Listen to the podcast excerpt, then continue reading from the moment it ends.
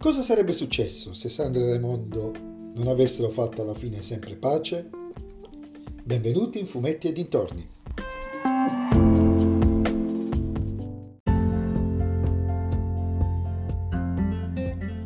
Oggi parliamo di Quei due di Tito Faraci e Silvia Zicche, edito nella collana Audace della Sergio Bolleni Editore.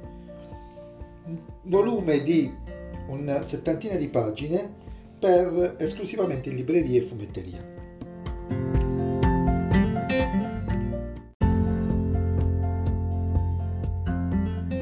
Il volume in questione, che dovrebbe essere il primo di quattro o tre volumi, parla di Marta e Marco che un tempo erano una coppia perfetta e ora si detestano. In realtà non erano una coppia perfetta perché Marco era è sempre stato un fedifrago. fedifrago.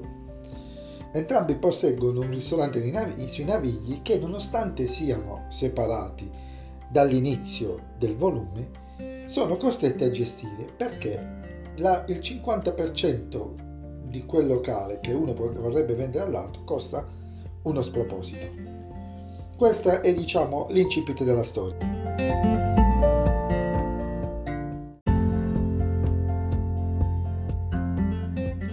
Non sto a raccontarvi il resto perché vi consiglio veramente di leggerlo, ve lo dico già da adesso perché è una storia che nonostante i disegni eh, molto disneyani della Zicche, una, e nonostante i momenti di comicità agrodolce, è una storia bella che va letta, che va approfondita magari in alcuni punti e che conduce anche a un cliffhanger alla fine, cioè per la serie dovete comprare per forza il secondo volume All'inizio ero molto perplesso su questa storia, primi, le prime dieci pagine non mi hanno sinceramente convinto, anche perché è una lettura molto molto molto decompressa per quanto mi riguarda.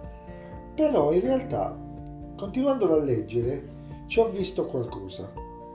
Ci ho visto l'intenzione del, degli autori di raccontare una dinamica di, del niente per sempre, come recitava un incipit di un vecchio episodio di Ratman.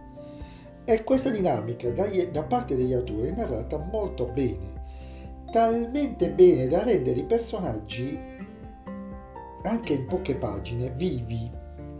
Tra l'altro lui me lo vedo un po', da un certo punto di vista, come molti di noi, fra virgolette, nerd, perché mi ritengo nerd ma non lo sono abbastanza, che viviamo, abbiamo nella nostra collezione di fumetti e infatti gli appare addirittura quello che dovrebbe essere Tex che gli dà dei fra virgolette, fra virgolette consigli perché è molto sfassosa anche l'apparizione, quelle due o tre apparizioni di Tex sono abbastanza spassose. Sono abbastanza convinto che comprerò il secondo albo perché il finale mi ha fatto rimanere abbastanza... Eh, cavolo, e ve lo consiglio vivamente di comprarlo perché è veramente sono dei soldi ben spesi che vi faranno passare qualche minuto, qualche decina di minuti in allegria e vi danno anche dei decisi degli strumenti per riflettere un po'.